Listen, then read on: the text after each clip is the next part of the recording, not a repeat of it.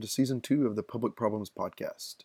In this first episode of the new season, I have a conversation with some students who are working on their Masters in Public Service and Administration, and we talk about the prevalence of sexual assault throughout society, but particularly on college campuses. I think in the wake of the Me Too movement, this conversation provides a nice backdrop to the evidence um, in this case. But before we begin this episode, uh, let me give you an update on a few things public problems related. First, we had the Public Problems 101 course in January, Public Problems 101, a January review of the evidence. It wrapped up on Wednesday, January 31st. After five weeks, we had six live sessions that we did with a number of guests, all of which also appeared in season one of the Public Problems podcast. It was a lot of fun to engage with you in this medium, so I think it's something that we're going to continue to explore. We're hoping to do some live conversations to support season two of the podcast and then publish those along with the uh, episodes. I'm also co hosting a live series with Nathan Favero for the Public Management Research Association's discussions on management and governance. Um, I hope you'll join us for those live conversations. We are discussing with a number of scholars who have work forthcoming in the first issue of Perspectives on Public Management and Governance. And we'll also be publishing those conversations here in podcast form, so keep an eye out for those.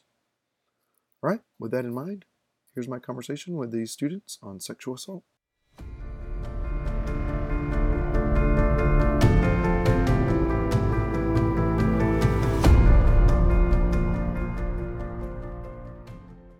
Welcome to another episode of Public Problems.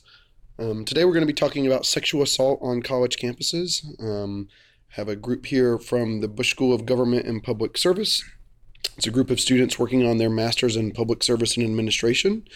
Um, they had, uh, I guess I can't make the same awkward joke again. So they took my class this past fall, in the fall of 2017, um, and I gave them an opportunity to research any public issue that they wanted, and they chose sexual assault on college campuses. So they're going to tell you about the research that they did over the second half of that fall semester.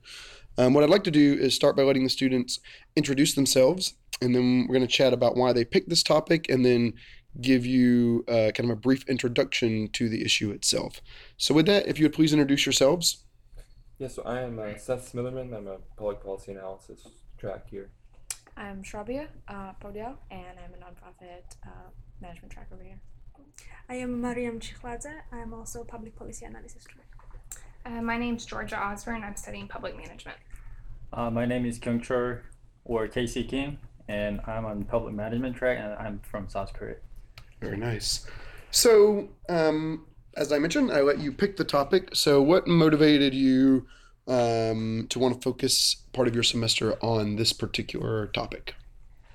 Whenever we first met as a group, we decided we wanted to do something that was important and something that we all found important. So we had multiple discussions and kind of came around to the topic that's kind of been in the news, it feels like every day, and that is sexual assault. Uh, on a more general scale in the United States right now, we have multiple allegations made every day against those in uh, higher authority positions in politics and in entertainment, uh, particularly. And many victims and survivors are coming forward reporting uh, allegations of sexual assault and sexual harassment in the workplace. Uh, so this is a huge issue on the national scale. Um, just today, the news broke that Time Magazine was recognizing their 2017 Person of the Year as the Silence Breakers, which are those who have come forward um, to share their stories and encourage others to come forward. Um, sometimes in an informal platform like the hashtag MeToo campaign, um, other times going to the authorities. So this is definitely a big issue in the United States. Um, on college campuses in particular, a 2016 study found that one in five female undergraduates experience sexual assault while on campus. So that's while they're actually studying to get a degree to better their future, better their careers, they are being sexually assaulted. And um, another statistic that's just as important is 7% of male undergraduate students are experiencing sexual assault. And of these sexual assaults that are actually happening uh, to our students, only 12.5% of the victims are going to actually report the sexual assaults. So it's pretty prevalent then. One in five women, 7% of men.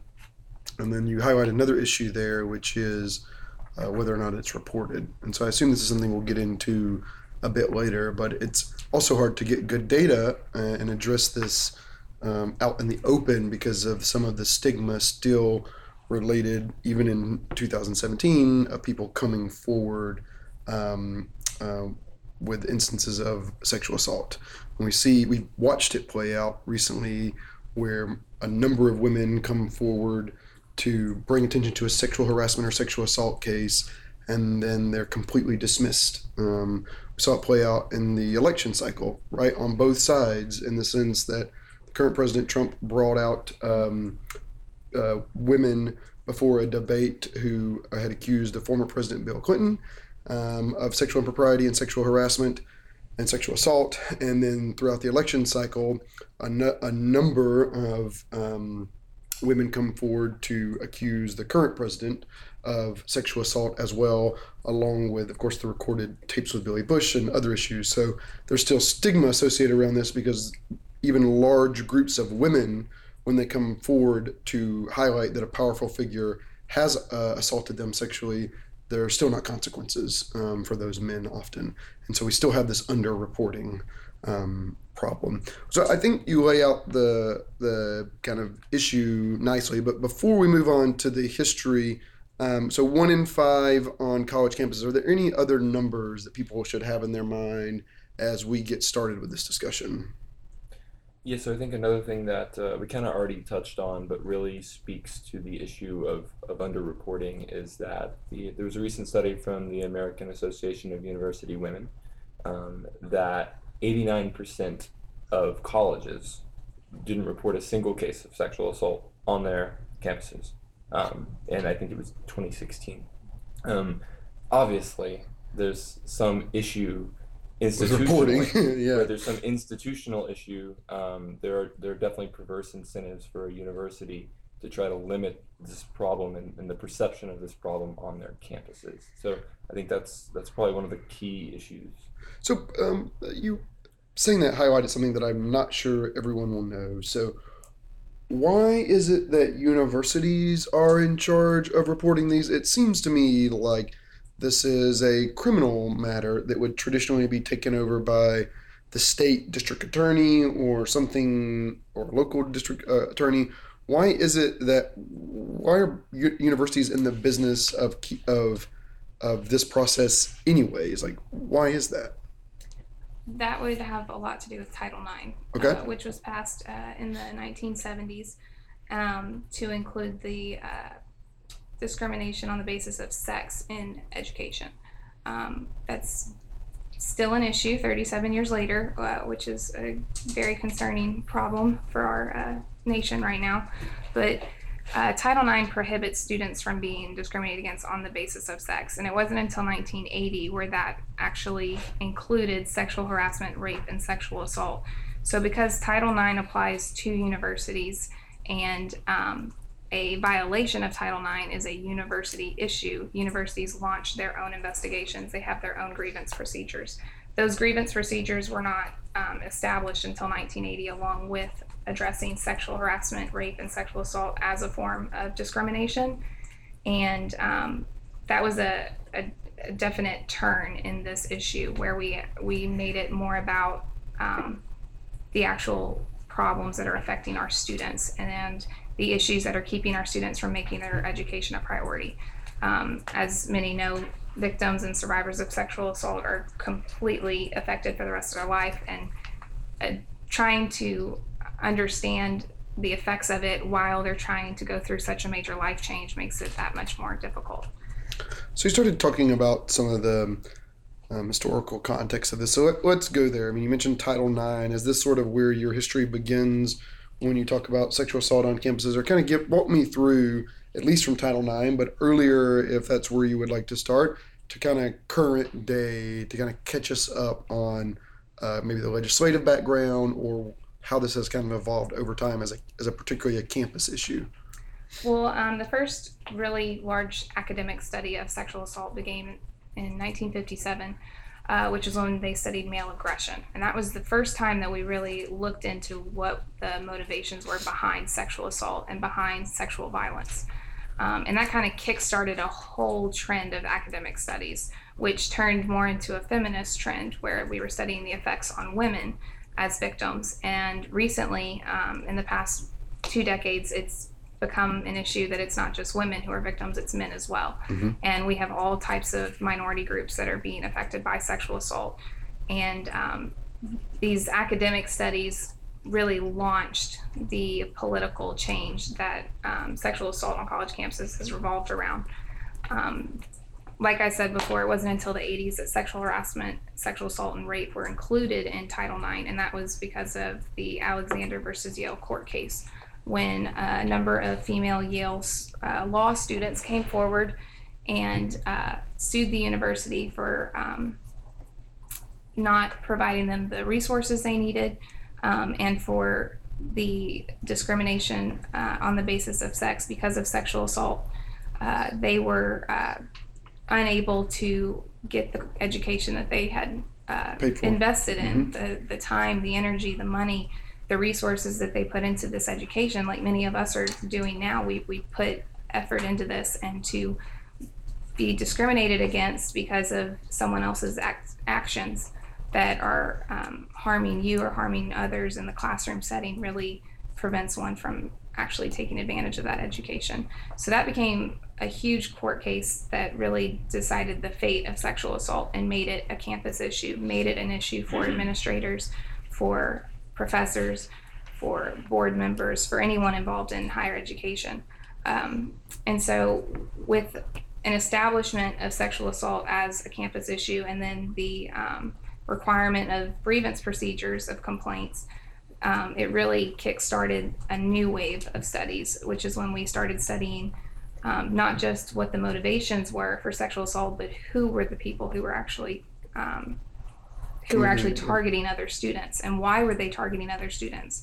Was it professors? Was it other students? Was it people off campus? Um, was it faculty? Was it staff? Was it third party individuals? It, it launched a whole new wave of uh, academic research, which really kind of came back to the surface um, during the Obama administration. Uh, President Obama and his administration uh, implemented lots of policies and um, kind of changed the climate for the nation um, by encouraging reporting. Um, they uh, developed the White House Council on Women and Girls, which provided for the White House Task Force to protect students from sexual assault. And this was the first time that a presidential administration really addressed college students as a main priority for the nation, um, looking at them as um, the future, as the future leaders of America, um, and saying there's something going on here and we have to fix it. Um, and so they released a study, um, the 2016 Campus Climate Survey um, Validation Study, which will be brought up in this conversation multiple times. A lot of our statistics come from that, and this is the largest uh, source of data we have on sexual assault because of a lot of the limitations surrounding such a sensitive issue. Um, and right now, we're kind of in a in a standstill with uh, Title IX. Uh, the new administration under President Trump has decided to replace the guidance that was provided by the Obama administration. So we don't know where it's moving. We don't know where it's going. We're just waiting to see if if these changes are going to improve the life of um, college students or if they're going to make it even more difficult for students to report an issue or to come forward about their uh, allegations. So, what did we learn from the study then? If it's kind of that's a really nice recap of sort of the historical precedent of this and the uh, academic issues and the legislative issues around it. Um, we do have this recent study in 2016 that gives us some better data. So where where are we now? What is the scope of this, uh, given that we have a, a little bit better data uh, from this recent study? Yeah, so I think one of the most important things that um, Gandhi brought up was um, this issue is especially important on college campuses because people are taking an opportunity to invest in their future. And um, sexual assault has documented um, effects on the quality of the future of a person. So if this is happening when you're paying to invest in yourself and get a college education, it's especially an important time and, in people would say that you're like especially vulnerable Mhm. during during this particular time of your life. So And you're often away from your safety net. You're Right. uh, you're away from your family. You're away from your home network, and you're in a new place without the same type of safety network. Right. So before we get into that, and that's a whole nother thing, um, just a couple of the educational issues that surround this. Um, people that um, have been sexually assaulted during their time on campus, um, about 10% of them have dropped classes that they were in, um, which you know has the implications of putting you behind on graduation. Um, 10% have thought about moving. So either like moving to avoid a social situation, um, and I think the most shocking one was that 20% of people, just over 20% of people, have considered completely dropping out of school or transferring schools. Uh, these are huge educational decisions that have affected Yeah, no continuity of, of what you're learning. So um, that's that's the big issue. That's why people are most vulnerable during this time because you are a student and you are investing in yourself. Mm-hmm. Um, something else that you kind of hit on was that um, this is a especially vulnerable type in, in people's social lives. Um, and that's actually reflected through something called the red zone. So um, the red zone is the um, freshman and sophomore years of a person's college career, and you are much more likely to be sexually assaulted during that time um, because you're uh, out taking, I guess, more social risks. So you're out um, trying to find people that you, um, you know, want to spend your time around, trying to find that friend group that you really fit in with. Um, that includes, you know, parties and alcohol use, and we'll get to all of that later on. But um, that all those things put you at a much greater risk um, going forward to be assaulted during your first years of college. I mean, I mean, it's probably clear to you all as recent people in undergraduate how these situations um, can happen. I mean, I it wasn't that long ago since I was an undergraduate, and I spent a lot of time in uh, bars and, and consuming alcohol. And you, as you reflect back on it, you you can sort of see how uh, situations around you were were not so good, right? And then how even the not so good ones, even in public, that were like uncomfortable, could have clearly escalated into um, some really rough situations later on in that evening. And so, I mean, to your point, you can you know the the whole image we have, I think, as Americans of like the college party lifestyle um, feeds into this. I mean, it has to. It has to, right? I mean, I'm sure we'll talk to about the role that alcohol and drug use plays in this. Um, but it's not surprising then, as underclassmen and women are getting used to their new environment, uh, that they would be at a at a higher risk uh, for sexual assault. Mhm. So, what um, what else are there other useful numbers about the current state of affairs that would be useful for the listeners? Um, a couple other things that, that we found the literature suggests that uh, women who have been previously sexually assaulted are more likely to be sexually assaulted again, um, which I think is just absolutely unacceptable.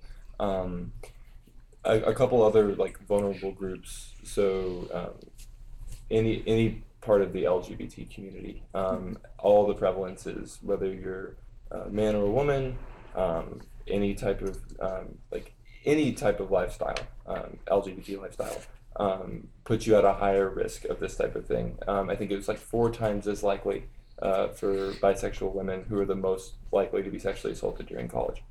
So um, there are portions of college campuses that are more affected Mm-hmm. than these than the, the total college campus itself and um, historically these portions of the college campuses of the ones that have been marginalized so i don't think that's too much of a surprise. Um, so it just bears to say that um, some groups are being more disadvantaged than others by this. Um, and we discuss this as a problem of women. We keep talking about women. Um, it the it's just a fact that men are much more likely to sexually assault women than men are to assault men or for women to assault men. This is a problem that disproportionately bears its burden on women. I imagine um, that the percentage of claims that are assault from men on women compared to other is overwhelmingly the largest category. I mean, is that correct? Absolutely. Um, okay, so um, this is a is a is a big issue, um, and it affects the most vulnerable in these situations the most. Um, sort of tragically, that's one of the common themes of these reports is that it, it isn't spread uh, equally across the country or across the world. It's in general directed at um, vulnerable groups, which we do a particularly not so great job of protecting always. Um, so, what um, what are the causes? What leads someone? What has this new wave of research found as to why uh, sexual assault on campus is so prevalent?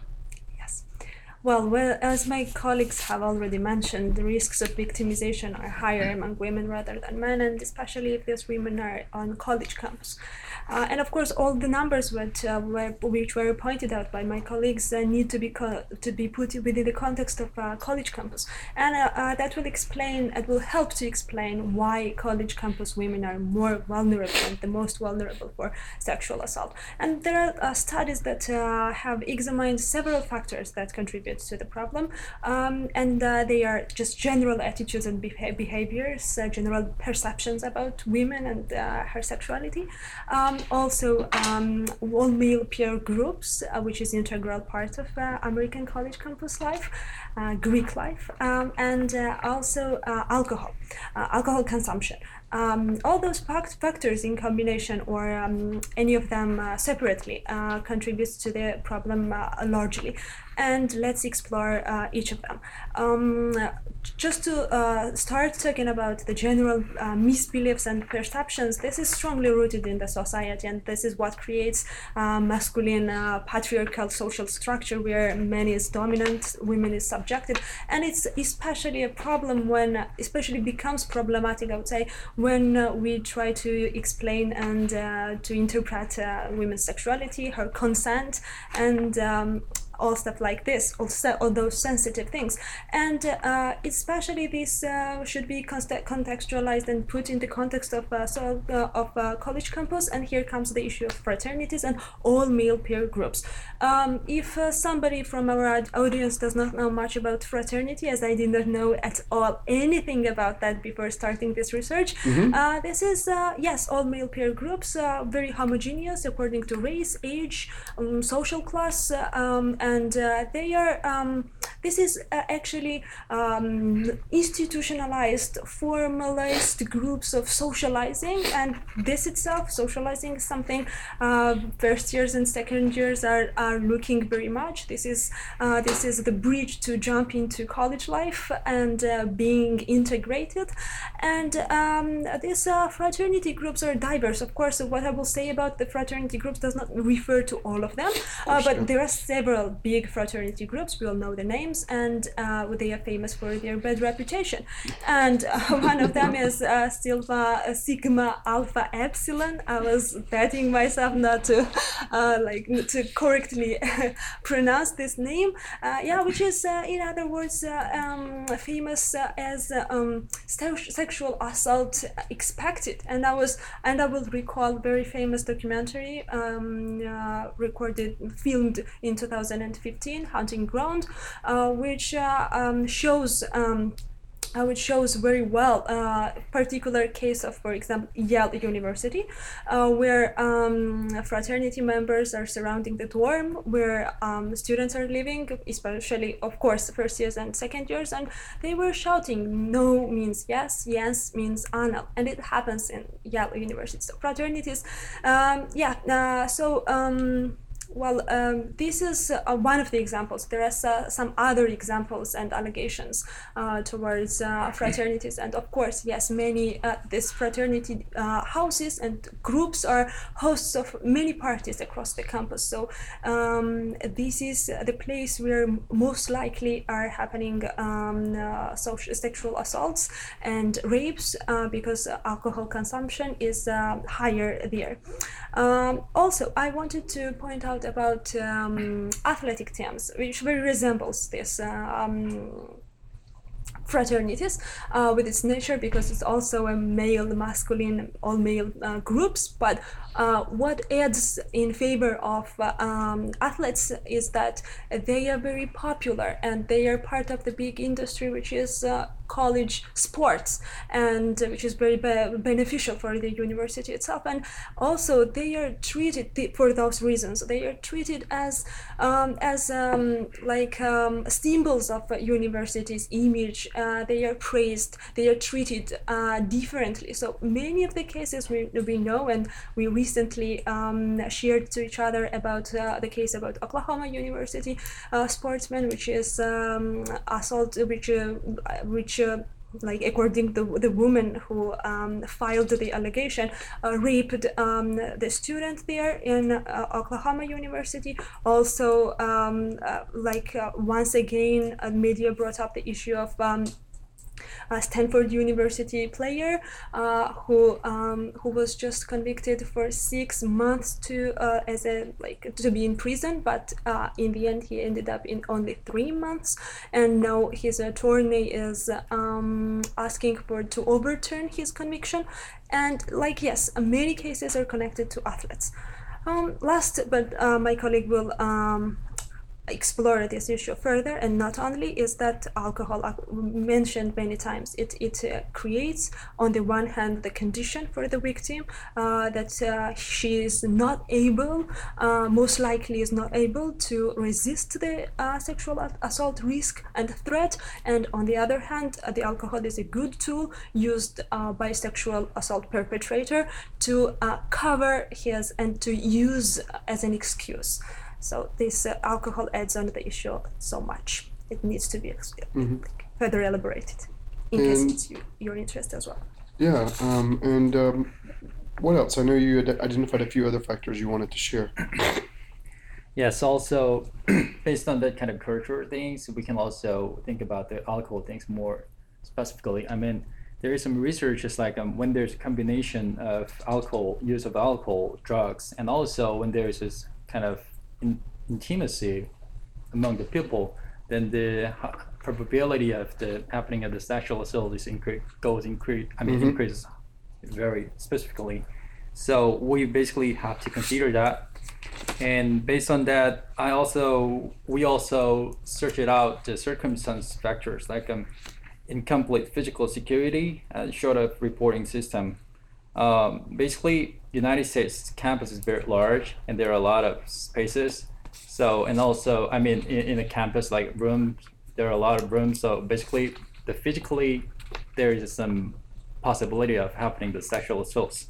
So maybe it's it has some very important meaning combined with the use of alcohol and drugs and intimacy and as a culture in the campus so and there's just some place to happen to make some chance to happen that kind of accidents so It seems like all the pieces are Right. in place, right? right right there's some condition to happen that Mm-hmm. so that's basically kind of what major cause. I mean, in the other perspective, in South Korea, we try to eliminate that kind of chances. I mean, sometimes we hire or make the students to work as a volunteer, like I mean, patrolling in this campus in the night.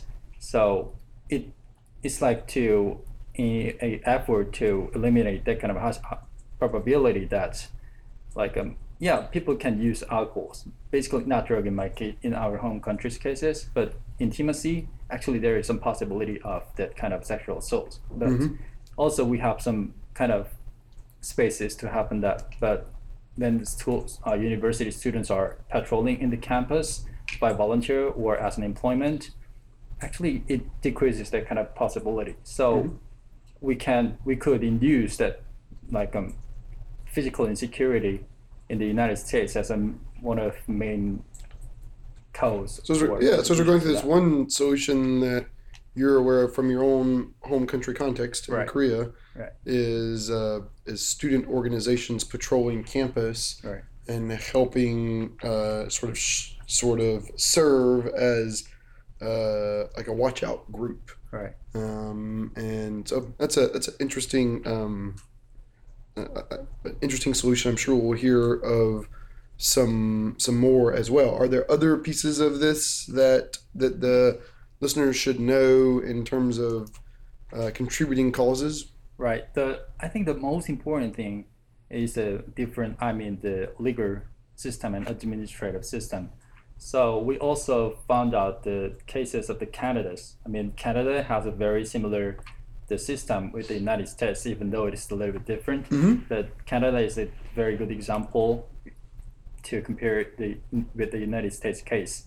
In I think the basic difference between the United States and Canada is a legal system. I mean, they see the sexual assault accidents in the college campus as a, just a social crime, but the United States sees that as a school affairs. Mhm. So they deal with the, that kind of accidents as a social crime, and the, the criminal justice department or bureaus involved it, and they just make main possible uh, responsibility to deal with it. But the United States case is a little bit different. Yeah, I, I understand that maybe Title IX and approaching that kind of affairs and sexual assault as an education perspective. Yeah, actually that has meaning, but basically there are a bunch of differences between United States and Canada.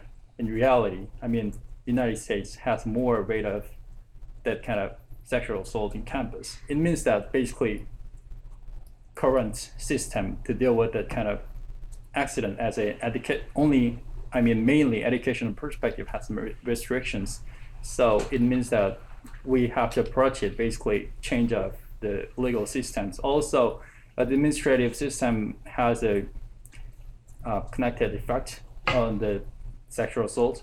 I mean Title IX um, gives a more responsibility responsibility to the Title IX coordinators but basically they are also related with the interests of the uh, university campuses, I mean campus, the administration parts, or the other stakeholders.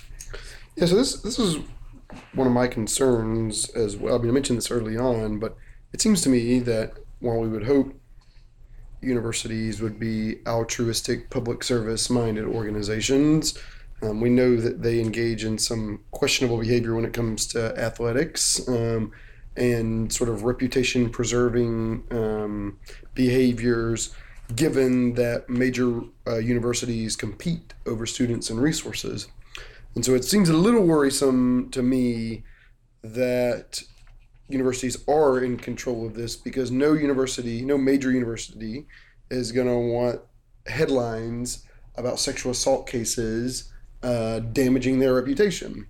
And so there seems to be some weird incentives there on behalf of the university, despite what we would hope would be pro social behavior, um, to underreport and kind of try to sweep these things under the rug.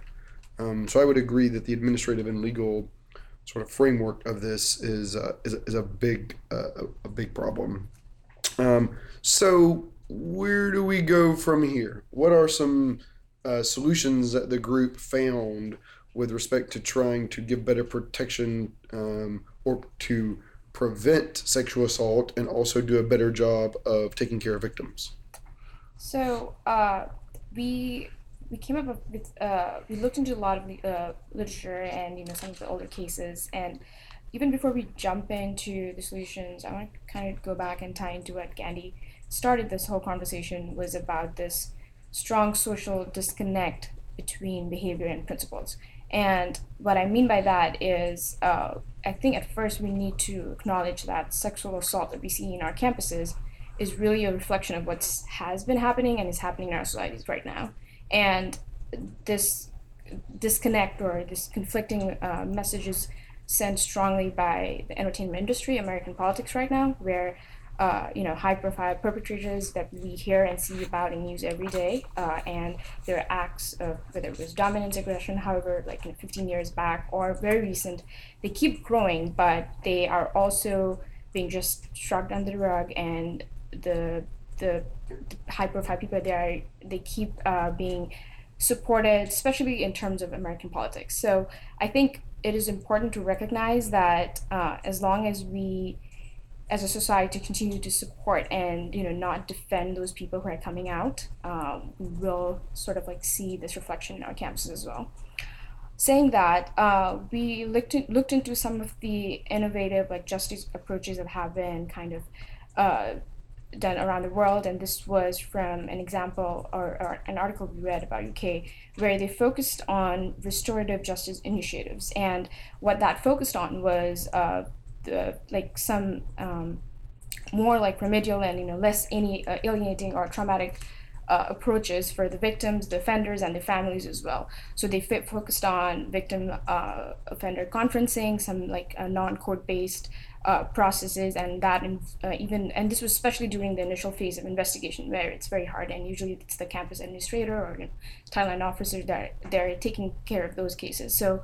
Um, so more focus on like family mediation and those kind of initiative could be useful over here. Also these would i mean could either be a part of the criminal justice system that we have right now or you know they can exist together alongside. So i think that that's the biggest gap we have uh, when we talk about the justice system and the campus administrator who are taking care of these uh, cases.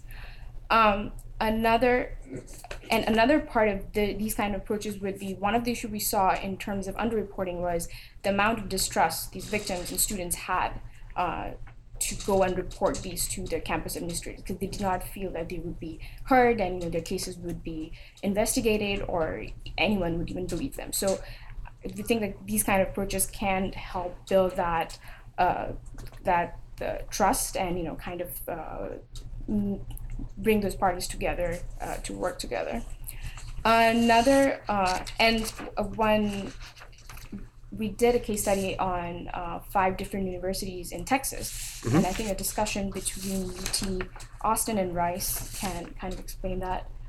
Um, so that's one. Yeah, yeah, yeah. So, um, kind of on the whole trust issue that Mhm. she brings up, um, encouraging people to go to their Title IX offices. Um, one thing that has been met with some success across the country is um, programming from the Title IX offices. So, um, at Rice, they call it Project Safe. Um, And it's essentially a seminar series that the Title IX office puts on to talk about a whole bunch of hot button issues relating to sexual assault. So, defining consent, like uh, making people aware of the resources that they have. Um, at UT, um, they actually have a really cool program that's like an integration of research and outreach, and it's called MasculinUT Okay. um, which I, I love the name. Yeah, And yeah. It, it focuses on kind of the problematic um, male stereotypes, so the like aggression and basically how to create a healthy masculinity on campus. Mm-hmm. So I think universities doing those types of things, obviously they're good for the camera, they're good for the public image, but I also think they do create a little bit more trust with the university to the student, so that the students see that the university is spending money and time and investing in solving the problem. Yeah, I mean, it, it, actually taking even symbolic steps. I know, and uh, I've done some work in campus diversity, and uh, you know, one of the one of the things that I've noticed is that you, that sort of victims of discrimination, excuse me, if they can just see action that goes beyond words that people in the organization are willing to support. It goes a long way with giving power to those voices because not only is the institution saying that they care about these things but they're hosting seminars they're doing trainings they're um, they're having actions to help change the culture. Um, and i think that is a, is a big symbol to victims that it's safe to come forward what else what other types of solutions or issues should we be thinking about um, uh, with this issue. Um, we talk a lot about like culture on campus, how that being, um, you know, the cause to like, uh, like uh, Miriam talked about alcohol abuse and hypermasculinity, all that case. So I think something that's really important, uh, and we found during our research was uh, the lack of continued and meaningful awareness about sexual assault, consent, bystander intervention, those kind of thing to high school students. So these are future college students, you know, who will be going to campuses. So we really there is a gap when it comes to this. Uh, these kind of conversations from families, from high schools, uh, to these students, and so I think that uh, is a that could be a solution. Also, utilizing social media for this, which you know we are talking about future college students, millennials. So social media could be an important tool to kind of educate and inform those larger masses. And these can be uncomfortable conversation for parents, you know, for families to have. But I think the gap that is right there, especially in American high schools, uh, to talk about these cases. Um, so I think that is one solution. Uh, the social media campaigns seem one that have had some real success. I mean, right now we're in the midst, as uh, Gandhi said at the beginning, of the kind of Me Too campaign that has brought kind of a whole wave of uh, sexual uh, assault and sexual harassment allegations to light. So it's, I think sometimes social media catches is sort of mocked as being, uh, well, we'll just post about it. That doesn't solve anything, but it does add to the culture of a voice to it as much more of our social lives are spent in these spaces. Um, and another sort of a recommendation that we, we discussed when we were um, uh, doing this the project was uh, incentivizing the victims and uh, bystanders. So what that mean what I mean by that is most of the times during these cases, victims they have to go through like uh, cases where they're you know talking about all the painful things that they're basically reliving the assault in their tri- uh, in their trials and they need to undergo medical and legal costs. And some of the um, and in many cases they're not able to afford this. So having that incentive uh, for them to a encourage uh, them to come and talk about it and b knowing that there is a group that supports them and they will listen to them i think that would be useful. And similar for bystander you know uh, we talk a lot about um, training uh, about bystander intervention in colleges, and I think that kind of also goes with the continued awareness and education we just talked about. So that's uh, another recommendation to for having like incentive, incentives for the victims and bystanders to come forward. Yeah. So it seems like a lot of these are kind of cultural and awareness solutions. Did you think about any solutions from the administrative legal issue with Title IX and universities being the the arbiters of these cases? I mean, was that something y'all gave some thought to? Yeah, so what we found that in many of these cases, the campus administrators and IX officers who were working on those cases, they were most of the time very unprepared to go through these complex cases. And so that really gives, gives room to the Office of Civil Rights to come in and kind of work with these uh, administrators, provide better guidance, protocols, and training in general from uh, professionals who are trained in that field. So, a as an example of a policy improvement, we were looking into Baylor University. I think that was a really good example. Yeah, so um, so all there there are certain requirements from Title IX, but basically all Title IX requires is that you have a Title IX officer. Um, everything else is a series of recommendations and best practices, um, which don't mean too much to universities. Um, Mhm. Baylor, for example, um, in the wake of its sexual assault scandal with its football program, they brought in um, independent consultants that found 105 policy improvements or just like practical improvements for their Title IX office and their university administration that could have helped keep this from being a situation. I'll repeat that 105. Yeah. that like this is just neutral like outside looking in these people found 105 things wrong with their title ix office. Mhm. so there is very limited accountability for the for the university from the federal government. And i Mhm. think that's something that definitely needs to be improved. Our standards need to be more rigorous. Um, title ix applies to any university receiving federal funding. So that's public or private. So this is a pretty wide scope already.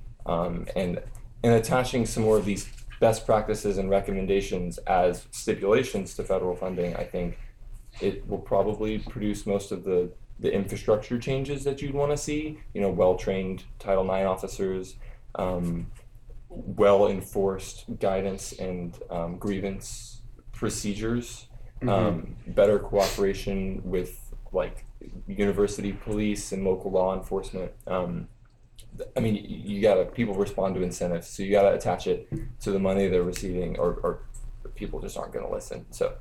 Unfortunately, I think um, uh, to your point there, it, there, there has to be a shift in incentives. It's, it seems relatively clear that current incentives, um, the decision at the end of the day is that um, um, uh, they're not willing to put enough resources towards this. I mean, these are some pretty prevalent, remain pretty prevalent problems um, in society. It's like we've talked about in class, has, has been accepting this as outcomes.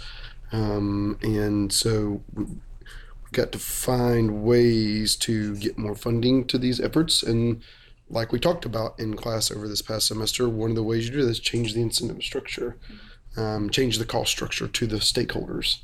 Um, and so I think those are some good examples of ways to do that. I think that the um, the good first step that's been made so far is some of these surveys because I feel like for a long time people really didn't understand like there was no quantifiable way to look at the burden that this is Mhm. placing on colleges and a lot of the, the costs the effects that we're talking about are implicit so there are certain structural barriers you know people are going to be like well why is my the cost of my education going up to fund this title ix office i can hear all sorts of fiscal hawks screaming yeah. like the, you know the university dollars like they keep going to staff these people aren't teaching like what are they for and and the reason is is because the just institutional structure of a university imposes costs on some of its students and those have to be justified Mm-hmm. some way or the other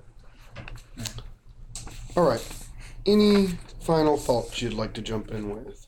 Um, actually, the South Korea's case that I told before was like for uh, emphasizing the needs of bystanders. But sure, if I told it appropriately, so thank you. And also, I wanted to say the media things, but you said it, that said it together, so thank you again. But I'm already solved. You already addressed it. Yeah. yeah, right. I think something really important to discuss, just in conclusion, is the main priority of these institutions is is education is important, but safety should be the main priority of institutions when it comes to students. And right now, we are failing our students when it comes to safety. Um, we're failing them in preventing sexual assault, and we're failing them in our response to sexual assault. So, while we have a lot of uh, recommendations that can be used that can help prevent and uh, respond to sexual assault on college campuses, uh, unless we put in meaningful actions with these recommendations, they're not going to mean anything. Unless we can provide uh, training that actually addresses the issues, not a five hour video series where students are clicking through just trying to get get it over with so they can register for classes and faculty aren't just letting it run while they're doing other work. We, we have to do meaningful training. We have to do meaningful implementation of these new policies these new recommendations um, because like i said safety is the number one priority not only of uh, college students but of the nation so until we address the meaningfulness of this issue then the problem won't be solved Right. Actually, I want to add that something. Like um, at first time, I, I just approached this matter in a perspective of like stakeholder analysis, and I thought the the more responsibly should be in a school. So I was a little bit sensitive to talk about these issues because I'm a student. So, but as I think more, I think they are actually under the legal system and administrative system of our society in the United States. So basically, as I think more, the legal system already make them to kind of approach that issue. I mean, it's the sexual assault in that that way. I mean, yeah, I, I'm I'm saying that basically, campus also have the responsibility. But I mean, the legal system or the social system is more important to think about it, and we have to approach it more revolutionary. I mean, the current system is actually have some problem anyway, even though it has some meanings. So I think we have to approach it in longer perspective, more fundamentally. And as a short term, we have to think about the combination of roles between the Title IX coordinators and the crime, criminal justice departments, something like that. So we have to consider that kind of combination of the role and attitudes. I mean, I mean approaches to deal with the problem. That's also important. And also, I think that to control the reporting system is also important. I mean, basically, people are maybe the low rate of the reporting is coming from the the fact that people are usually think feel that the rep- current reporting system is not effective. So when we can deal with all the contributions and we can make more reasonable solutions, then the reporting system can be go up. So they can make like a virtual cycle. So I have some optimistic. Yeah, I, I think. Uh, I mean, the, the good news is I think there are some. You've you've highlighted some strategies um, and some ways to think about the legal and regulatory framework, think about the culture, think about how universities uh, could improve their approach to Title IX, and so I think this is. I mean, there, there are reasons to be optimistic, right? I mean, in in the past, um, women or, or uh, being predominantly women, but victims of sexual harassment and sexual assault didn't feel comfortable speaking out at all. And so it's just it's progress, um, just that people are feeling free or feeling safe to um, express uh, um, their uh, their allegations. Um, so this is really useful. Um, I think that um, I, I I don't know that I would completely agree with uh, Gandhi that safety is always the number one concern. However, people should certainly feel like they are free from having to be victims of sexual assault on college campuses. Um, and so this seems like something that we need to continue devoting more resources to. I'm glad to see that there's an uptick in data availability and research on this. Um, and in the meantime, I think people can continue to share their voices and voices of support on this uh, on this issue because it does feel like here in December of 2017 that um, uh, culturally it feels like a turning point. Um, don't want to be overly optimistic, but um, between the Time Magazine's Person of the Year, between the Me Too campaign, um, while some leading American political figures haven't uh, stepped down, some have. Um, uh, John Conyers, I think it was, has just recently stepped down. There's a renewed push for Al Franken to step down. Um, and so you do see some figures, um, at least in one political party, beginning to step down. Uh, it's not all rosy, right? There are a number of allegations against the president, and the president was continued to be supported. There's a number of allegations against a current uh, Senate candidate in Alabama, Roy Moore, of um, sexual impropriety or sexual misconduct with a minor. Um, so it's not ubiquitous in the sense that there's pushback from this, but at least those voices are uh, being heard on some level in lots of situations. Um, and throughout the entertainment industry, and my expectation is, and um, that this will also ripple over into the academic community over time, as it as it should. Um, so, with that, uh, in respect of everyone's time, uh, let's go ahead and wrap up. Thanks again uh, for sharing your report with us. Thanks for sitting down and chatting with me. Um, I think this is an, an, an, important issue that people need to know about. Um, so, thanks for choosing it, and thanks for doing some real quality work on bringing light to this. Thank thanks. Thanks.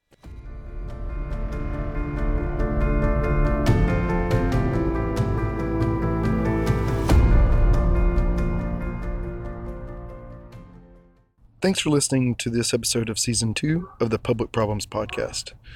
If you would like to help support this podcast, you can do so by sharing the episodes with your friends, family, students, and liking our page and following along as we do live events. You can also support the Public Problems Podcast financially by subscribing to the podcast at justinbullock.org slash subscribe or by clicking the Shop Now button on our Facebook page. Here you can pick any monthly subscription or single donation amount that you would like to contribute. Any support is greatly appreciated. I very much believe in this podcast and its content and hope to make it more visible and have more time to spend on it in the future. Thank you very much.